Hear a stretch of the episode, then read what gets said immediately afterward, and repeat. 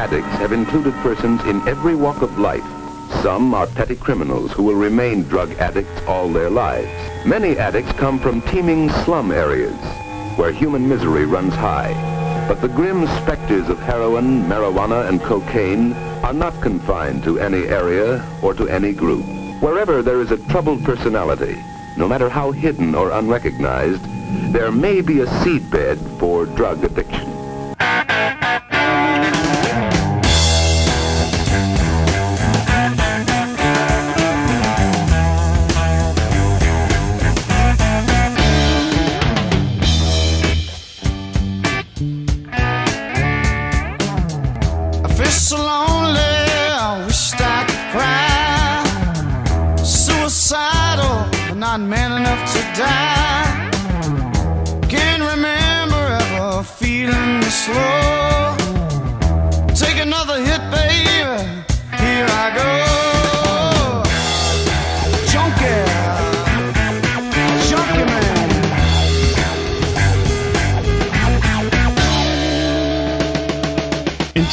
2019, I think it's safe to say the drug war is over, and the truth is we all lost. The government lost billions of tax dollars and countless man hours with little to no results. Innocent people lost their lives in the deadly crossfire of gangs waging war over drug empires. But one of the most visible and tragic victims of our failed war on drugs are what we commonly refer to as junkies. Those poor souls whose addictions to these illicit poisons are so strong they'll do anything to feed them. And throughout history, these individuals have been treated by our culture as everything from villains to victims or just plain invisible. But what about the movies? How has cinema presented drug addicts and over the last century of celluloid? Join us today in the season 6 premiere of Slums of Film History to find out. So get comfortable, grab your cooking spoon, your rubber band, and your needle, and chase that dragon with us today as we join the Scourge of the Junkies.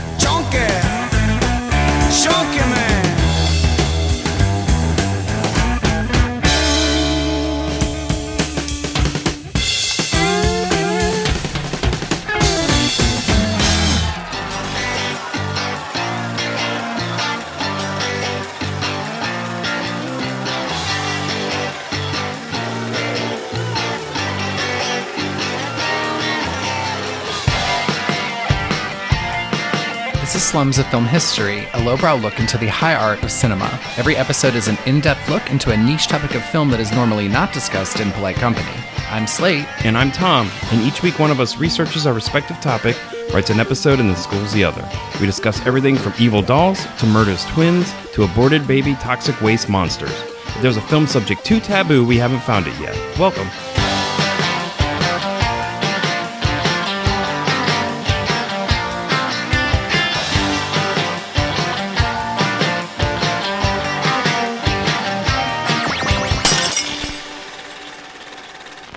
Hey, Slate. Hi, Tom. How's it going? Good. How are you? Oh man, I'm great. It's good to be back. I know it is. It is.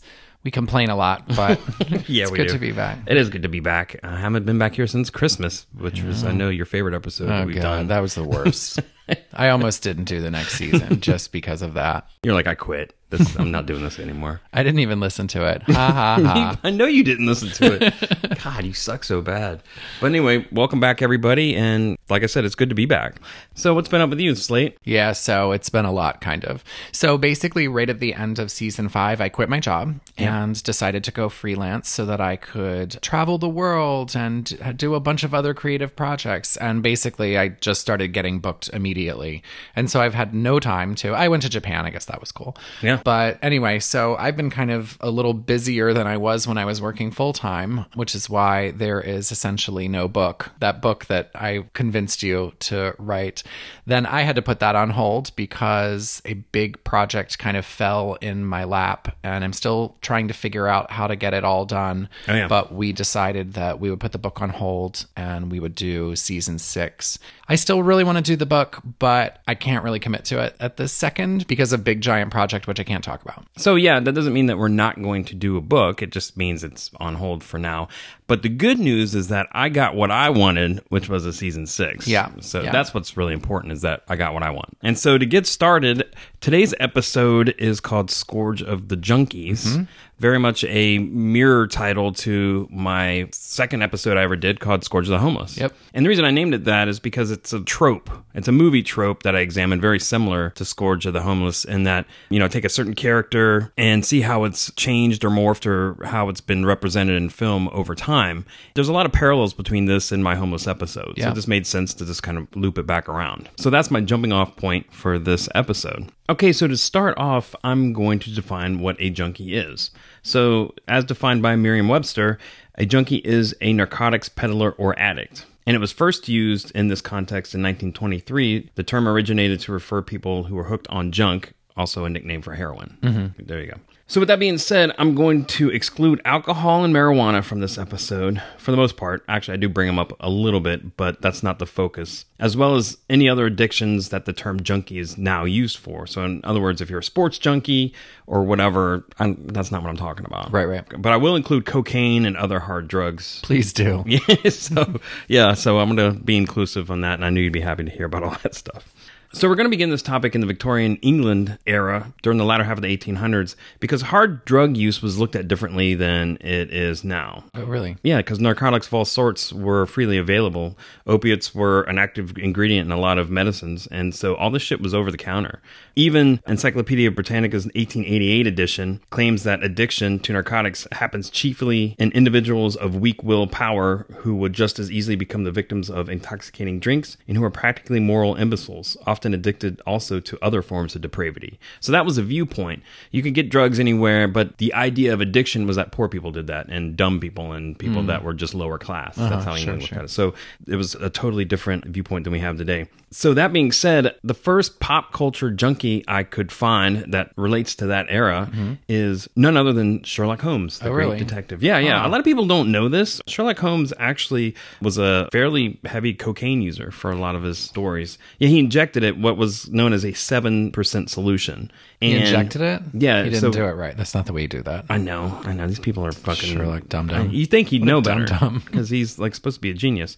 For those of you who don't know, so Sherlock Holmes, the character, first appeared in the book *The Study in Scarlet* that was published in 1887. And that's where he met Dr. Watson, and they all had, you know, started having adventures and shit. But it was the second book called The Sign of Four that was published in 1890 where we first learn of Holmes's recreational use of cocaine. Dr. Watson, who's the narrator of pretty much all the books, first mentions that at the time Holmes was injecting that 7% solution intravenously three times a day. Apparently, that's a good bit of coke. And Watson, who is also a medical doctor, wasn't thrilled about this drug use, and we'll discuss that in a second. Sherlock Holmes knew cocaine was bad for him physically, but he found it, quote unquote, transcendentally stimulating and clarifying to the mind. Yeah, duh. Yeah, yeah, big shock. However, he didn't use it when he was working on a case, only to alleviate boredom when he didn't have anything else that was stimulating him mentally. So, mm-hmm. in one of the later cases called The Adventure of the Missing Three Quarter, Watson refers to a drug mania that had threatened Holmes' career. So, apparently, he had some sort of episode Oh, shit. that was mentioned in there. Eventually, he had kicked the habit. But what's interesting here is he says the fiend was not dead but sleeping. So Holmes at one time was a full-on junkie apparently that almost ruined his career. But what's interesting to note, and even in the 1800s in these books, you know, the idea that an addict is always an addict Right. was put in here, and that's something that I think higher society for a while viewed as not just a weakness to somebody, but not you know if you have strong will you can overcome it. Mm-hmm. But you know even Sherlock Holmes is a fucking junkie, and he'll always be one. Yeah, that's interesting. Yeah. We'll revisit Sherlock Holmes later on. He pops back up throughout this episode. But I want to kind of pull back and again reflect on the view of all this drug use at the end of the 19th century. As I mentioned, the UK dismissed it as a lower class problem. And in fact, like I said, you could find opium and all these hard drugs in pharmacies. And also, not only that, but since all these medicines have it, a lot of people didn't really know that they were taking opiates. Mm-hmm. So up until the early 1900s, you didn't even have to put the ingredients on medicines. Like you didn't have to label them. But in the early 1900s, laws were being acted that required that you had to label stuff. Also, an interesting thing at the end of the century is that a lot of junkies in the States were former soldiers because they would come back from the Civil War mm-hmm. with injuries and things like that. They were actually given opium pills to deal with that. Right. So you had a bunch of junkies that were former soldiers. You also had, again, the problem where addicts were taking medicines they didn't realize were making them addicted. And at the end of the century, one of the biggest group of junkies were women mm-hmm. because doctors would prescribe them this medicine that had morphine and everything in it. And they would prescribe them morphine to relieve menstrual cramps, diseases of nervous character. That's one of the mm-hmm. things. And even morning sickness. So, of course, overuse would bring addiction. They were like, "You're pregnant and you threw up in the morning. We'll give you opiates." I mean, yeah. yeah. So moving on, in a nutshell, drugs were rampant and everyone used them, whether they realized it or not. But there was kind of a change, a sea change a little bit in that, hey, this may be a problem. We should take some care in dealing with that. And so steps would be taken, such as, and I mentioned in early 1906, the Pure Food and Drug Act would make it so that you had to label this stuff. And then the Harrison Tax Act in 1914 would restrict the sale of heroin so that it wasn't like readily available. Uh-huh. Same with cocaine. All right. So the first movie I could find that dealt with any type of drug use was called The Pipe Dream from 1905. Mm-hmm. Now the film's title seems like a slight misnomer because there's no actual pipe in The Pipe Dream. It mm-hmm. sounds like oh they're hitting a crack pipe or something, but there's mm-hmm. nothing in that. Instead, it's a 45 second clip that shows a woman puffing on what looks like a joint. She starts blowing smoke into her hand, and then it turns into like a little miniature person in her palm, and I guess it's talking to her or whatever. That's cool. Yeah, and the the effect is pretty decent actually. I saw it. You can find it online.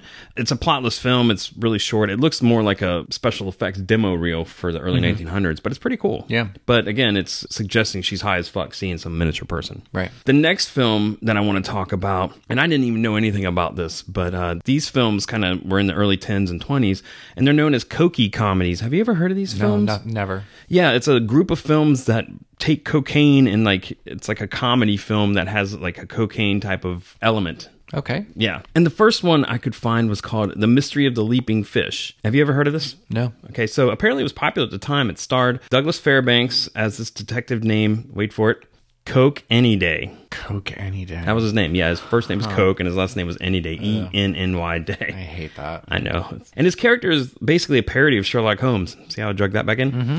And so he walks around with these row of syringes strapped to his chest, presumably so he can just shoot up cocaine whenever the urge hits him. Uh-huh. Apparently, shooting up That was cocaine was, the method yeah. of Okay, taking it all back right. then. I got it, got yeah, I, that's I'm weird gonna to me get, too. get on board with that. I yeah, guess. yeah. You just got to jump on that. I thought the snorting it is the most fun part. I mean, uh, yeah, and I feel like sharing needles. Well, they didn't have AIDS back then, but still, it's just uh, it's- Yeah. yeah, it's disgusting. But if that's not bad enough, he also has this big tub of cocaine on his desk Mm-hmm. that says cocaine on it, in case you didn't know what it was. And he like will get it and rub it all over his face. Oh, that's the dream. yeah, Slate's really just like looking off in space, reminiscing about this right now. and he has a clock on the wall that has like four settings. One of them's like eats, drinks, sleep, and then dope. Which I actually want that clock. It's kind of amazing. Yeah. But the movie's nuts, and it still exists on YouTube. We'll put it on the site. But yeah, it's this a slapsticky comedy. Fucking nuts. Cookie comedies. Yeah. Guess yeah. that's the thing. So, fun fact on that, you know, Douglas Fairbanks was probably one of the most popular actors of that time. So, you've got that kind of clout in this movie. Right. But also, the movie was written by Tod Browning, who wrote Freaks and Dracula. Yeah, my favorite guy ever. Yeah. And there's an uncredited D.W. Griffith who did some work on this as well. So there's some pedigree behind this Wow. cokey comedy movie. But this isn't the only one. There's a whole bunch of these. And I want to talk about the next one. The next one is called Easy Street, and that's a Charlie Chaplin film from 1917. So in this movie, Charlie Chaplin becomes a beat cop, and of course, hijinks ensue in the normal way that Charlie Chaplin little tramp films go. Mm-hmm. The main plot of the movie, though, is that Charlie has to rescue his girlfriend from the clutches of a dastardly junkie. Things are going badly for him because he's getting his ass kicked until he accidentally sits down on one of the bad guy's upturned syringes. Mm-hmm.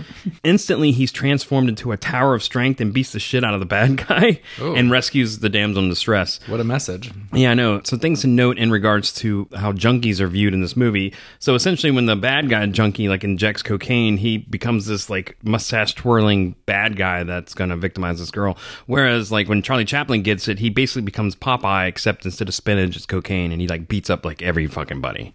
And of course, all the drug use stuff is played for laughs. Right, it's right. a comedy. I laughed. I did too. It's great. And just a few more to note, Cokie comedy type of movies. There's one called Get Out and Get Under from 1920, and it stars Harold Lloyd as a guy who's driving his jalopy and it breaks down. He notices a junkie shooting up, so he basically robs that guy for his drugs, puts in his car, and his car like starts hauling ass and jumping around and doing all this crazy stuff. It's like chitty chitty bang bang on crack. Yeah, but it sounds like we're still talking about cocaine though, Yeah, like yeah, yeah, injecting. Because if you put a bunch of heroin in the car, it's going to be like, Yeah, this is gonna yeah. It's gonna nod off. Yeah, it's still cocaine. And then one more from also from 1920 is called the Flying Cop, in which this guy is seen ingesting cocaine again, and then literally like floats across the room impervious to pain. Mm-hmm. So the theme here being cocaine turns into a superhero pretty much, and it's played for laughs. okay, Now, on that note, just to give you the other side of the coin, there are some movies that came out at that time period that did show the darker side of drug use. So there's one from 1912, and this one is a D.W. Griffith directed film called For His Son. And this movie was inspired by Coca Cola's history, where a man invents a soft drink laced with cocaine. In the movie, it's called Dopokoke. And in order to earn enough money to ensure his son's future, he does what he does. But unfortunately, his son ends up hopelessly addicted to Dopokoke, and tragedy ensues. Uh, next one is called The Black Fear, and it was basically a Reefer Madness type of story at its time. We'll talk about Reefer Madness a little bit on, but it's the same thing. But the plot is this evil boss forces cocaine on his young employees. And then in 1923, Dorothy Davenport, whose husband, actor Wallace Reid, died of drug addiction, produced the movie Human Wreckage, an anti drug movie that was considered so graphic for its time that it ended up being banned from being shown in England. I know that movie. Do you? You must remember this. Did a big thing on it. Oh, wow. Wow. Okay. her, yeah.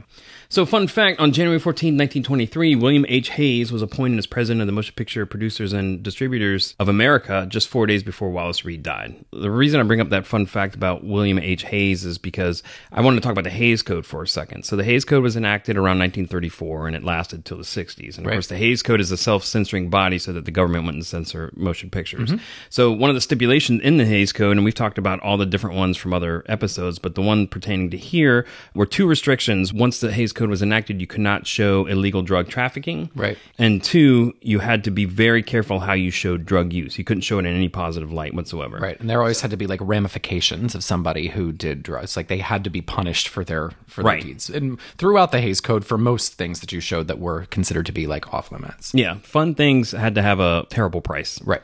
With that being enacted, Cokie comedies and anything that portrayed drug use as being fun and superhero-y and crazy were long gone. Yep. Which brings me over to the later part of the 30s, and I want to talk about marijuana for a second on that point because right around that time period in the latter part of the 30s, the Marijuana Tax Act was enacted to basically tax marijuana out of the market so no one could buy it anymore because studies showed that marijuana was a gateway drug. That's where it came from. Yeah. So, of course, if you're going to smoke pot, that means you're vulnerable to start doing heroin and all these Yeah. other controlled substances. Uh, so that's where my mom got that from. Yeah. Yeah, and a good example of that in the movie I have to talk about because it's so fucking ridiculous is Reefer Madness from Yeah, one of my 1936. Yeah, it's a hilarious movie. Yeah. especially now, but I, it had to be laughable then. I'm sure it was. I mean, I'm sure it was probably the equivalent of like a PE and health video, you know, Yeah, yeah, of where you're just like, oh my God, who produced this? Nobody? Like, Well, let me tell you about it Mm-hmm. because actually, originally it was financed by a church group under the title "Tell Your Children," Uh-huh. and the film was intended to be shown to parents as a morality tale, attempting to teach them about the dangers of pot. However, soon after the film was shot, it was purchased by Dwain Esper, who recut it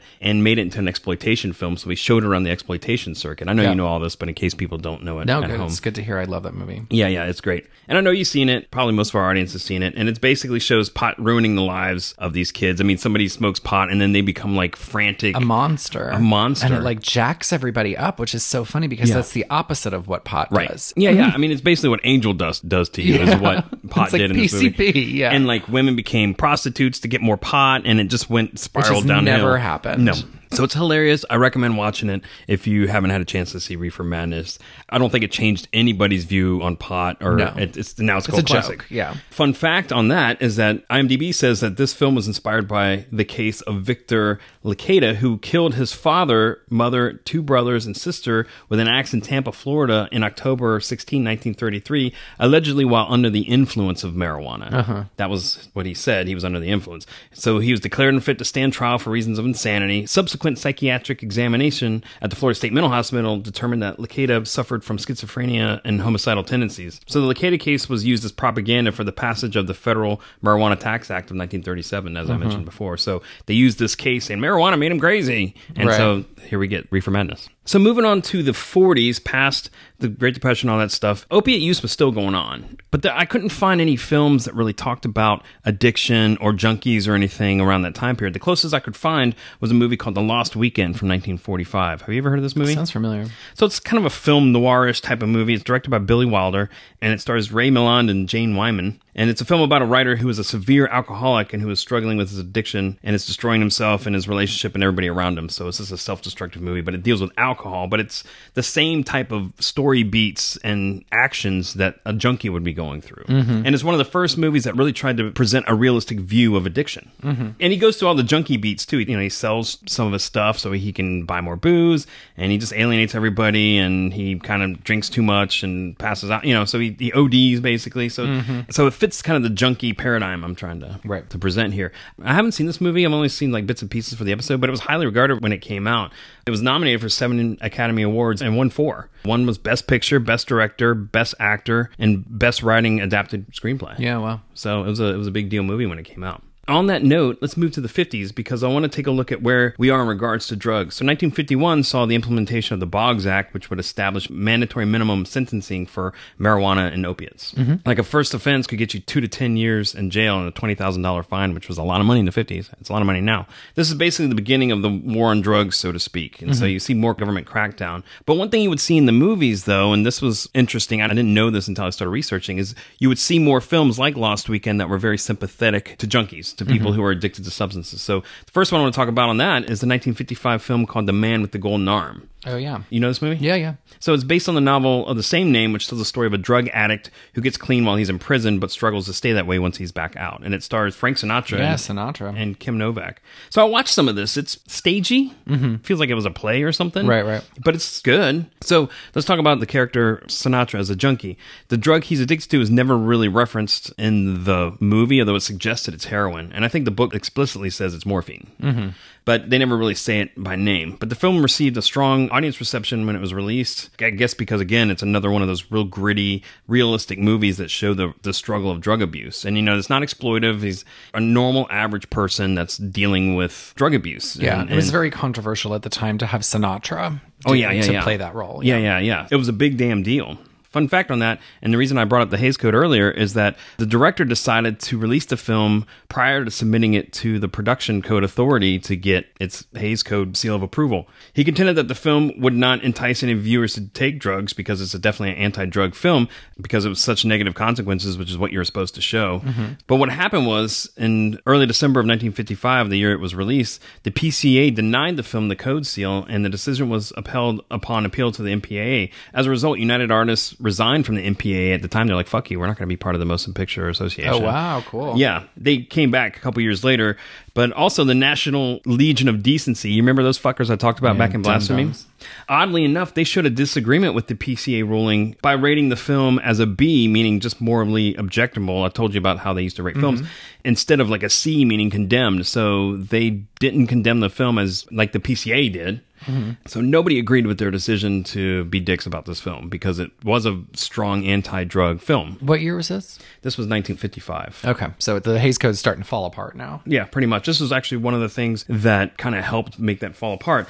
Well, let me talk about the consequences again. So, because of this ruling, large theater chains stopped showing it or whatever, which was part of the penalty that would happen with movies like this. But as a result of the overall controversy, the MPAA investigated and revised production codes, allowing later movies more freedom to deeply explore earlier taboo subjects. So, drug abuse, kidnapping, abortion, prostitution, these things that were automatic no goes, you had limits where you could. They started talk about loosening up the- they loosened it up yeah. some. So you're right. This was one of the films that started to whittle away at the Hays Code. Mm-hmm. And just to emphasize this point one step further, just one last thing. This thing was nominated for three Academy Awards: one for Best Actor for Sinatra, Best Art Direction, and Best Musical Score. I don't think it won any of them, but it was nominated. Yep. So it was legit. Other notable movies that attempted to show the realistic portrayal of junkies in that period were Bigger Than Life from 1956, starred James Mason and Walter Matthau, and is about a school teacher and a family man whose life spins out of control as he becomes addicted to cortisone, of all things. Huh. Yeah, interesting. Then there's one called Monkey on My Back from 1957. It's a biographical film starring Cameron Mitchell, and it's uh, about a world champion boxer and World War II hero who becomes addicted to opiates due to war conditions. So this is an example of someone, as I mentioned, coming back from war who's addicted to painkillers and opiates because of being in the war. And of course, you know, the, the film was about him struggling to beat his addictions. So it's another realistic take on that. So these examples are a sea change from Cokie comedies. Obviously, the Hays Code wouldn't allow you to show humorous examples of drug use. But to my surprise, it didn't go in the direction that Reefer Madness would have someone on drugs, which was like a boogeyman who was crazy and is going to rape everybody and turn everybody into junkies. Right. The, the 50s really tried to show a realistic way of how someone can be addicted to these substances. So I was pleased to see that. But bringing us into the next decade, it kind of gets a little bit crazy again because now we're heading into the 60s. Right. So moving on to the 60s, the first half of the 60s is pretty much the 50s. Right. Right. And there's not much to say about any of that stuff. One thing to note about the early 60s is that, and coming back to Sherlock Holmes, is that there was a BBC TV series that came out about Sherlock Holmes that was popular at the time. One of them started Peter Cushing. That was the later one. And then the other one was somebody else. I don't give a shit. But the point I'm even bringing that up is that these were popular Sherlock Holmes stories, but they totally dropped the junkie part at all. They never mm-hmm. mentioned his drug abuse at all. They were just like, nope, we're not going to go there. And so you never heard of that. And I think that's why a whole generation of people didn't even know that Sherlock Holmes had a drug addiction because his portrayal on TV and in the movies that were produced earlier on just dropped that subplot altogether. Mm-hmm. That being said, let's go into the later 60s. So, you know, around 1967, drug culture was in full effect and LSD became the big scary drug of choice. Right. Opiates were still around. Pot was a big thing. More kids were smoking pot. But when LSD hit, it blew up. And all the movies uh, reflected that. And I'm going to just touch on them now. Movies like Hallucination Generation from 1966, The Trip from 1967, Wild in the Streets from 1968, Riot on the Sunset Strip from 1967, The Psych Out, same year. All of these were LSD freaked out nightmare movies. In which case, kids would get hooked on LSD, join cults, go on LSD fuel murder sprees and my favorite. and my favorite, and ruin the fucking world. And it was nothing but propaganda and fear. I'm going to leave that there. And I encourage our listeners that if they want to know more about that, go to my Horrible Hippies episode a few seasons back because I break down all these movies and the drug fear about them and focus mostly all on that. So if you want to pause this and go listen to that and come back, you'll get more than you ever wanted to about LSD in the 60s. So anyway, I'm going to move on to the 70s. Mm-hmm. So at the beginning of the 70s, that's when we really, really saw the beginning of the war on drugs. Because you had the passing of the Comprehensive Drug Abuse Prevention and Control Act of 1970, Nixon essentially saying in his 1971 speech that drug abuse was public enemy number one, quote unquote, and he pushed for treatment of drug addicts, particularly heroin addicts, because that was a big deal. Because again, just like every war, Vietnam had a lot of people coming back addicted to opiates. Actually, I think there was a huge heroin use problem even in Vietnam. And mm-hmm. so people are getting addicted to heroin over there, coming back here. And a couple of movies dealt with that. The first movie I want to talk about from the 70s is a movie called Panic in Needle Park from 1971, starring Al Pacino.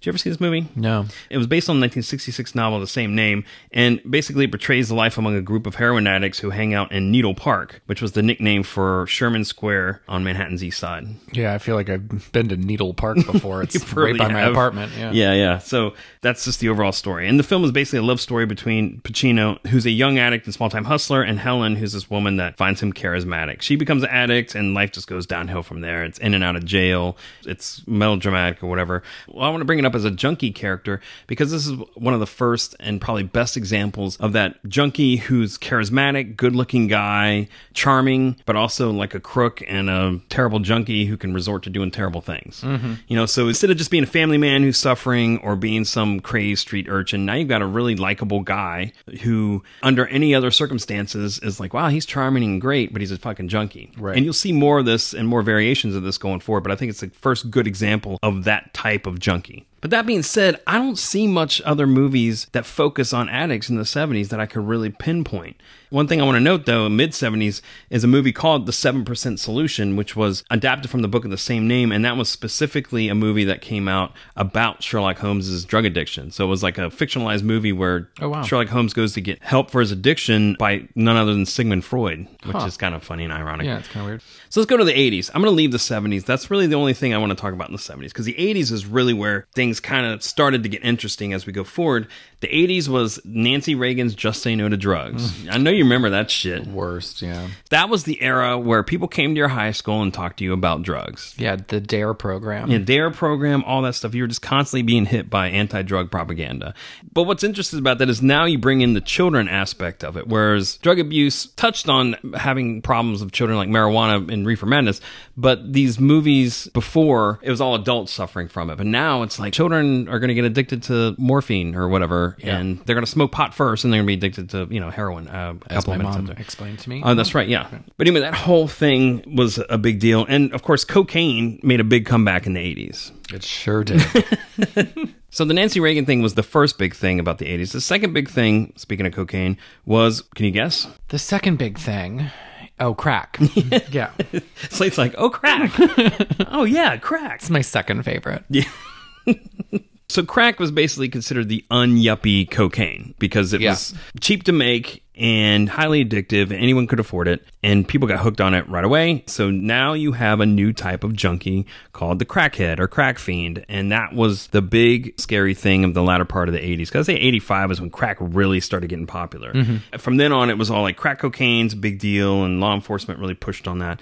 And so that really gets into mainstream media in the early part of the 90s. We'll talk about crackheads more. Mm-hmm. But I want to talk about the two movies from the 80s that I think really stand out as junkie characters and issues. The first one is the batshit crazy classic film Scarface from 1983. So that's directed by Brian De Palma. Of course, it's a remake of the 1932 film of the same name, very loose remake. Uh, the film tells the story of Cuban refugee Tony Montana who arrives in 80s Miami with nothing and rises to become a powerful drug kingpin. He's completely fucking unhinged in this movie. Yeah. I like this movie. Yeah, I like Scarface too. Yeah, it's it's not my favorite in the world, but I like it. And it shows how more powerful Tony gets, the more drugs he's wrapped up in. He's always doing coke. He's getting more paranoid. So he just starts losing his fucking mind.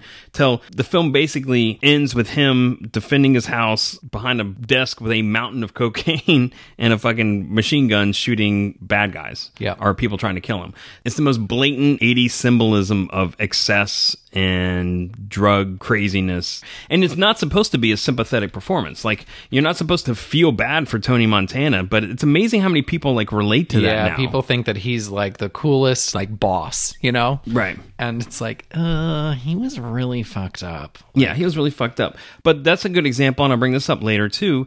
What we have as the anti hero junkie character. You know, before they're just victims and people, but they're not considered really anti heroes. Right. Where you'll see more examples of that as we go forward. Second movie I want to talk about from the 80s is Less Than Zero from 1987. I never saw that. So it's loosely based on the Bret Easton Ellis novel of the same name, and it stars Andrew McCarthy, Jami Gertz, and Robert Downey Jr. as the drug addict friend of theirs. The film is basically a look at rich kids from LA, and they all kind of have a plotless storyline or whatever. But the focus I'm going to talk about is uh, Robert Downey Jr.'s character because his name's Julian, and he, I guess, had a record company or something that went bankrupt. You know, he's a young kid, I guess, early 20s. He ends up getting addicted to heroin, and he owes this drug dealer like $50,000, you know. But this is an interesting character because before you've seen, you know, okay, all these junkies who are middle class or whatever, but you've never seen like a rich, white privileged kid essentially like turning tricks for heroin, which is what you get in this movie. He basically gets pimped out by his drug dealer to all these rich people to have sex to pay off his debt. Oh, really? Yeah, and he just kind of sinks lower and lower into his heroin addiction. He tries to get out, he can't. And then, spoiler for the movie, he ends up dying at the end. So mm-hmm. it's just a tragic story for Robert Downey Jr., but it was also kind of original in that you never really saw that type of kid Right. go to those lengths for heroin. So the movie's okay. I'm not a big fan of it, but I think it's very indicative of that time period mm-hmm. and shows an interesting junkie character. Next movie I want to talk about, the one last one from the 80s, is Drugstore Cowboy from 1989, directed by Gus Van Sant, that stars Matt Dillon and Kelly Preston. Oh, and Heather Graham's in that. Yeah, I I'd just watched about that, again. Did you? What do you think of that? It's good. It's a good movie. Yeah. Yeah. It's based, I think, somewhat on a true story of uh, this couple that in 1971 going around robbing drugstores and hospitals to feed their drug addiction. Yeah. Of course, it gets busted and it's a bunch of different twists and turns. It's based on a novel and supposedly an autobiographical novel by James Fogle, So Mm-hmm. supposedly it's a true story. But it's it's more of a Bonnie and Clyde kind of representation, you know? It's, it's a little sadder than Bonnie and Clyde, but yeah, Yeah, yeah, yeah. I think was that his first film, Gus Van Sant. I think so. Yeah, it was either first or second. It's Yeah. a, a very well done and very interesting movie. Yeah, it's a very good movie. Yeah. But it's a good piece to show these junkie characters Mm-hmm. because again, they're sympathetic characters, but they're also a, a couple who just have to be wrapped up in and drug addiction. Yep. All right, let's move to the 90s mm-hmm. because I've been wanting to talk about crackheads. Uh-huh. That's terrible. But the crackhead character really came to its own in the 90s. Yeah, sure. So I want to talk about that. The first movie I want to talk about that deals with a crackhead in any way worth mentioning is Jungle Fever from 1991. Mm-hmm. Yeah, so. Yeah, Spike Lee movie starring Wesley Snipes, Samuel L. Jackson, Halle Berry, and Ossie Davis is in that. And it's about the beginning and end of an extramarital affair slash interracial relationship against the backdrop of New York City in the 90s. And so the deal with that is uh, Wesley Snipes is the main character, and his brother is Samuel Jackson, who is a crackhead. He's totally addicted to drugs, and his crackhead girlfriend is Halle Berry. Right. So this is an interesting take because Samuel Jackson's fucking hilarious in this movie. Mm-hmm. He's an unapologetic crackhead. So he's very personable. He's very funny. But then there's scenes where he's basically robbing his parents and being threatening to get money for crack. Right. You know, so you've got this manipulative, personable, but dangerous crackhead, and Sam Jackson really does a great job. Halle Berry holds her own too, but she's way too good looking to look like a crackhead. she's way too pretty in this movie to be addicted to crack. I'm sorry. right. I mean, Sam Jackson is way too healthy in this movie to look like he's addicted to crack, but he can look deranged and does Yeah. a good job. So it's a great uh, movie, great character. And of course, it gets really dark for Sam Jackson's character if you remember the movie. I do vaguely. Yeah. Don't you want me to spoil it? Yeah, go ahead. Yeah, fuck it. All right, so he's again going through his parents' house to rob them. Now he's not being violent necessarily, but he is being very aggressive, trying to steal money from his mother. His father finally comes in, played by Ossie Davis, and he's just like, "I can't do anything for you," and he basically shoots Sam Jackson and kills him. Yeah. So it's really tragic. But that whole like jokey, kidding around, you know, crackhead character, Sam Jackson really invented a lot of that, and you'll see more of that. So it's a great performance. Uh, look here, babe, bro. Uh, I'm a little light right now. Could you like let me hold some change? Hmm? No. What? Come on, you could do me this one solid. What? Would you rather I go out and rob some elderly person, steal? Either way, I'm gonna get high. I really hate having to resort to knocking elderly people in the head for their money. But I'll do it. I'll do it. You know I'll do it. I'll do it. I'll do it. You know I'll do it. I like getting high. Uh, I'm a crackhead. Ow. I like to get high. I'm a crackhead. My brother. Next film is New Jack City from the same year. That's directed by Mario Van Peebles, starring Ice T and Chris Rock. Yeah. And a bunch of people. Oh, and Wesley Snipes is in this too. But mm-hmm. it's about cops who are trying to take down a drug dealer. And Chris Rock plays a kid named Pookie, who's also a junkie, he's a crackhead too. And he does a fairly good job. And he's also in the same vein as Sam Jackson in that he's likable and he's funny and he's, he's basically he's Chris Rock. He's Chris Right. Rock being Chris Rock.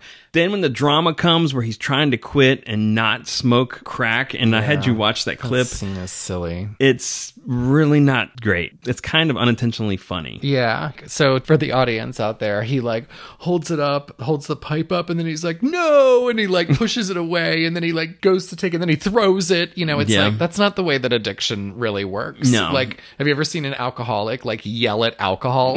like, Get away from "Get me, away! Berman!" You Yeah, ruined no. my life. Yeah, yeah, Like, no. it's not, that's not the way that that happens. It doesn't it's happen that way, kind no. of a, it's kind of a funny scene unintentionally. And it's unintentionally funny. it's very after school special way of treating uh, a crack pipe. Yeah, it is. And I watched some of the movie again, and it, the whole thing is kind of after school. So special. I'm guessing that New Jack City doesn't really hold up very well. It really doesn't Yeah. hold up that well. But again, Chris Rock had his place in the funny crackhead. Some other standouts, real quick, I just want to talk about is uh, Menace Society had a crackhead in it. And this is the biggest takeaway from this is a line, and I'll say it in just a second. But, you know, Menace Society is a movie about this group of kids and all the trouble they get in there. And one of them is this sociopath named O Dog, who's a drug dealer, and he kills a bunch of people. And he's played by Larenz Tate. Anyway, this one scene, this crackhead comes up to him and wants to get some rock or some money or whatever for crack. And he's like, get away from me. And he's like, I'll suck your dick for crack. Mm-hmm. And then he goes to get shot. But that line is, is yeah, suck your dick for crack or whatever is now part of that pantheon. Right, You yeah. know? If you ain't got no money, you just asked out.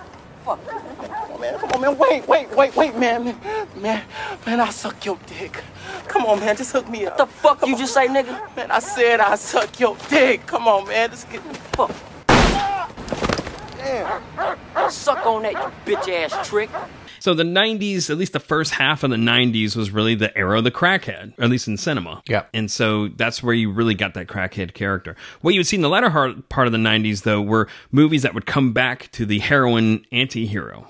First one I want to talk about is Basketball Diaries from 1995. Oh yeah, yeah. Do we see that together? I don't think we did actually. Okay. So anyway, that movie, for those who don't know, stars Leonardo DiCaprio and Mark Wahlberg Yeah. in that as well. And the film is an adaptation of Jim Carroll's autobiographical work of the same name. It tells the story of Carroll's teenage years as a promising high school basketball player who develops an addiction to heroin and all the things that he goes through. The movie was really controversial when it came out Mm-hmm. because I guess there was a scene where he fantasized about shooting up a classroom in that movie. Oh yeah, yeah, yeah. So what happened is some kids shot up some people a year or two later, and they claimed that this movie inspired them to do it, or at least the movie was being sued because it was claimed that he was inspired to do it. I think it was settled out of court or whatever. But then when Columbine happened, this movie was brought up again Yeah, as being yeah. part of the problem for that too. So it was a very controversial movie, but you know, again, I think this one and the next movie I'm about to talk about are really where that heroin anti-hero came into their own. And the next movie I want to talk about is, can you guess? Came out just a year after. So that would have been 1996, Mm-hmm. and it was a heroin anti-hero. Are you trying to be funny? No, give me a hint. Trainspotting. Oh, Trainspotting. Yeah. So yeah, Trainspotting, which is probably one of the, the most famous junkie movie of the last 20, yeah, 30 I years. I do have to tell you though, you know, everybody when I was in high school was obsessed with that movie, and I, it just didn't hit me. Like I saw it and I remembered seeing it, and I Yeah. love some things about it. Obviously, the toilet scene is my favorite when he crawls into the toilet, Mm-hmm. Yeah, and great. I thought that it was really interesting. But it just it was one of those movies that just didn't quite hit me the same way that it hit everybody Right. else. It was everybody's favorite movie, and everybody had the soundtrack, and I was like, eh, it's fine. I think the soundtrack was pretty good. I don't It know. was. It was. It was. It's a great movie. I mean, Yeah. I've seen it in my adult years and been like, you should have been into that. It's a very good movie. You know how I am about things. When everybody gets obsessed with something, I just, I'm just kind of like, I don't, like, I don't like I don't it. care. I don't care. Yeah, yeah, yeah, Yeah. So this movie is directed by Danny Boyle. For those who haven't seen it, I feel like everybody's seen this Everybody's movie. seen. Everybody's seen this movie, but it's based on the book by Irvine Welsh of the same name. Stars Ewan McGregor and a bunch of other people, and it follows a group of heroin addicts in an economically depressed area of Edinburgh, Scotland. Yep. and how they go through life or whatever. And it shows, you know, Ewan trying to, well, his name is Mark Renton in the movie, tries to beat addiction and he has to go through detox, which is also another great scene in the movie. And we've talked about it before in Bad That baby, Babies, yeah. where a dead baby is crawling across the ceiling and turns its head and looks at him and then falls on him. That's a kind of a scary scene. It's Yeah, great. yeah. It's got a lot of good moments. I can see why the movie as a whole didn't really appeal to you. I think I really liked it when I first saw it, but I haven't seen it a lot. So Yeah. it wasn't something I repeatedly needed to see. No, no. But it's a well done movie. Yeah, it's a great movie. About just like, addiction, mm. I really think it was a strong example of the heroin anti-hero, and that this that this is the good guy in the movie, Right. But they have these demons that they're chasing, and again, Mark Renton, along with DiCaprio, follows that whole charismatic, nice guy, good-looking guy who you know is charming, but is a fucking dirty junkie who's gonna- Diarrhea is the bed. and diarrhea is the bed. I don't think that was his character, but either way, that was. Oh yeah, it was the other Ewan. But either Everybody in this movie's name is Ewan. Ewan, yeah. But again, it's that whole thing where likable guys, decent guys, and then they're just dirty junkies, you know. So Trainspotting has a sequel. I haven't seen the sequel. I'm not going to really talk about it much. Yeah, no. I know it's just catching up with these characters years later. I'm sure heroin plays a role, but it didn't have the same impact. And it's still not one that's like, oh, if you want to see a movie about junkies, if there's a list of movie about junkies, the sequel's not on it. And I know it's still new. It's only been a couple of years, but I feel like it came and went and that was it. Yeah, nobody So I'm not going to talk about that, but it exists. So my next movie I want to talk about because at that time, now that Trainspotting's big, there's other junkie movies that come out of note in the 90s. Uh, the next one I want to talk about is Gridlocked from 1997. You ever heard of this one? No. So it's a movie that starred Tupac Shakur and Tim Roth and Thandie Newton as well. And so it's about these two junkies. They're in a band, and Thandie Newton, who's in it, she overdoses on heroin, and so they're like, we need to get help. So the the whole movie is about them trying to dodge cops and drug dealers and everything and get into rehab. So it's a pretty decent movie. It didn't really stick around long enough, but at the mm-hmm. time it was, you know, it was one of those movies, you know, where you had these charismatic junkie characters trying to accomplish something, and the movie had a lot to say about the system and how it's hard to get help. Mm-hmm. So that's cool, but it's the movie never really stuck. Yeah. Sad fact: this film paid tribute to star Tupac Shakur, who was murdered four months prior to the film's release. Oh, okay. So this was the last movie he was in. Mm-hmm. Last movie I want to talk about in the 90s was Permanent Midnight. Did you ever see this movie? It starred Ben Stiller. The film is based based on Jerry Stahl's autobiographical book of the same name and tells the story of Stahl's rise from a small television writer to his success from making up to like five grand a week or whatever in the 80s. He wrote things for 30 something, Moonlighting, and Alf. so this, this guy was a TV writer, but then it just shows how his drug use just fucked up his whole career. It was kind of interesting casting to have Ben Stiller, a funny guy, Yeah. play this tragic role. So this is less of the anti-hero thing and is going more into the straight up personal tragedy. Mm-hmm. So this junkie is just a tragic figure, which leads me to the 2000s at this point. I'm leaving the 90s behind, but this leads me directly into 2000 with my next movie, which is one of the bleakest fucking things I know you will ever one. see. What is it? Requiem for a Dream. Requiem for a Dream I from remember, 2000. I remember seeing this like right at the beginning of 2000 in the theater in New York, and oh man, it was amazing. It was. I saw it in Florida. I was living down in Florida, and I watched it in the theater because it's a small indie theater in Tallahassee that just play whatever, and they played Requiem, and I went and watched that, and I'm like, I just want to die now. Oh, I felt great. I mean, it I've seen it wonderful. like 10 times too. It Yeah. always turns up on the list of movies that you can only watch one time, and I'm like, I've seen it 50 times. I mean, I've definitely seen it more than once, but I mean, I've only seen it once in the theater. But other people in the theater, everyone was just horrified. Yeah, it was great. That was great. Oh, I love it. I I love feeling that awful about something. It just makes me feel alive. like when everybody is fucked at the end. Yeah. I just love that. It just makes me feel great. I'm, I'm not joking. Like, I mean, it's the same way that like people that love horror movies, they like to be scared. It makes you feel alive to be scared and terrified and, you know, stuff like that. And when something is just so sad and awful, I just love it. yeah.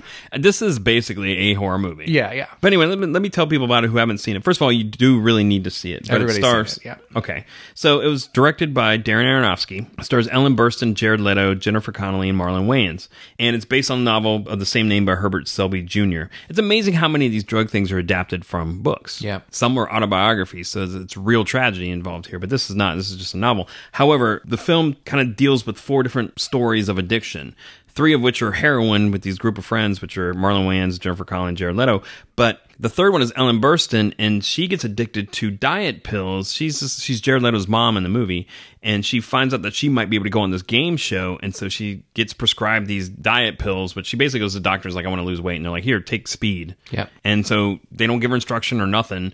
She starts taking the speed, and she gets addicted to it and loses her fucking mind. Yep. Meanwhile, parallel to that, you've got Jared Leto's group where they're they're trying to make like a big score to get through heroin and stuff, and that goes to shit. Jennifer Connelly ends, ends up getting addicted, and next thing you know, like the last twenty minutes of the film is just like there's like a peak right before that where it looks like everyone's gonna have everything that they want, Yeah. and then everything just drops Everything straight to hell, down. yeah. So I don't know. Should I spoil all of this? I'm- Everybody's anybody that's listening to this podcast has has seen probably this seen this movie. So you know, Jared Leto gets gangrene in, in his arm from shooting up heroin, and he gets his fucking arm cut off in, in like the jail hospital. Yeah. Marlon Wayans gets thrown in jail, and so he's detoxing in jail. in a like racist southern jail. Yeah. Yeah. Oh yeah, that's right. Yeah. Jennifer Connelly basically becomes like a sex worker and does the famous ass to ass scene. with the giant dildo right in the middle. Yeah. So what are we gonna do now? It's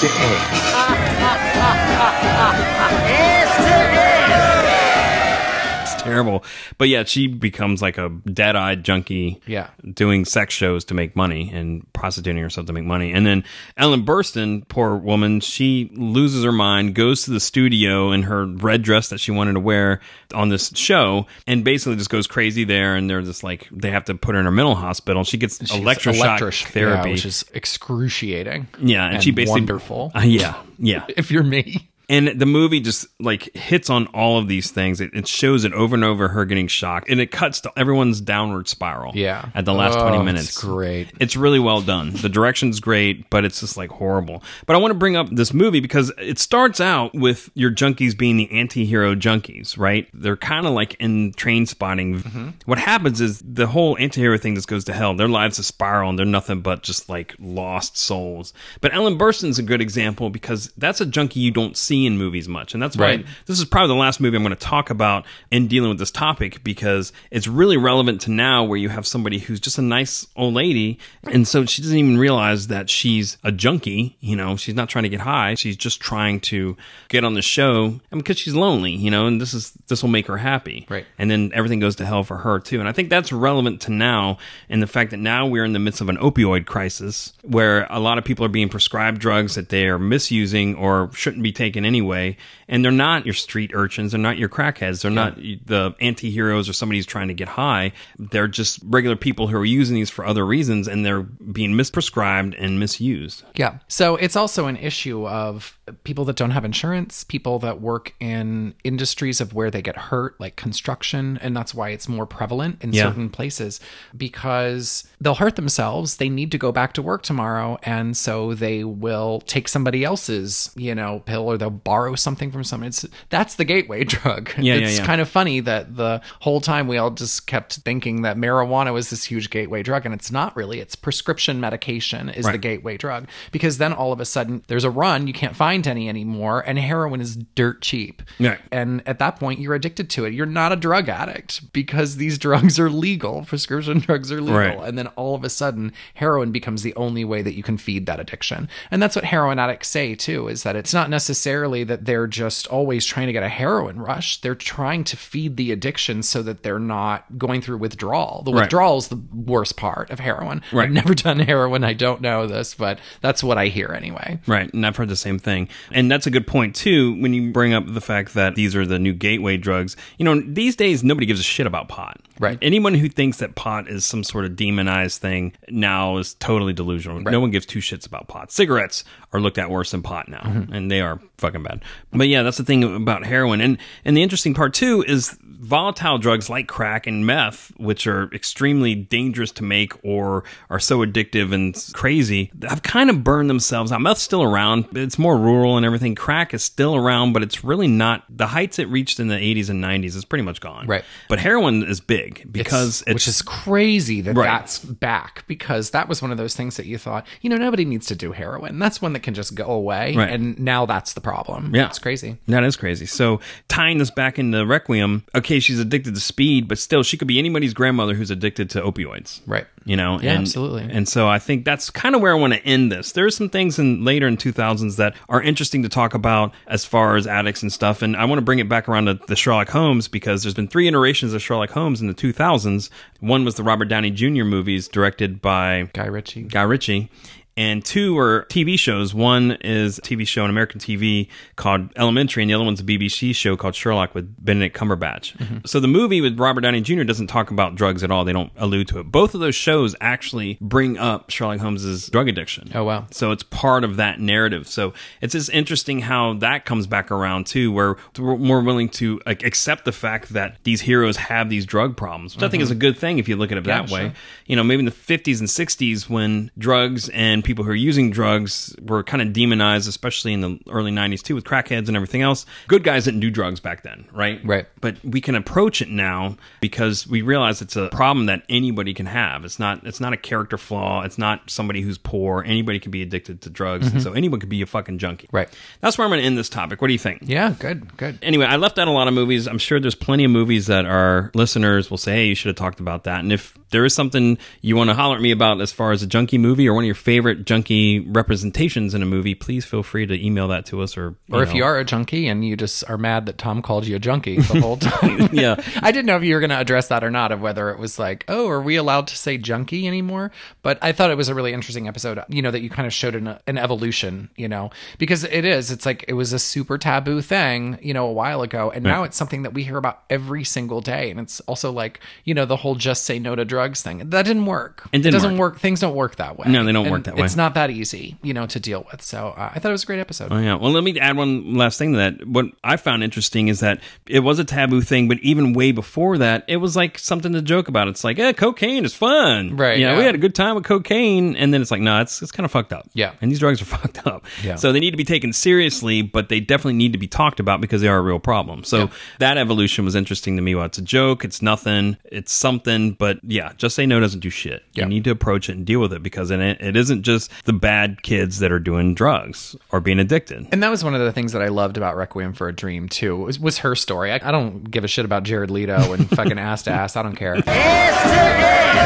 I loved her story because it, it wasn't just about drug addiction. It was just about addiction in general. Yeah, and that's true. about how you know you start something and then you don't know that you're getting addicted to Right. it until it's too late. you know? Yeah. Well, that's all I got for this one. Yeah. Thanks for uh, coming back, y'all. Thanks everyone. We'll see you next week. Bye. All right, we're going to go get high. Thanks for listening to Slums of Film History. You can find us on the web at slumsoffilmhistory.com where you can find the links to some of the movies we talked about today. And also be sure to check us out on Facebook and Twitter where we share a lot of additional content. And if you like the show or have any comments or suggestions, please drop us an email at slumsoffilmhistory at gmail.com or write us a review on iTunes. We'd love to hear from you. And as always, please fact check us and let us know if we left anything out. We're not professionals, just two friends that love gross movies.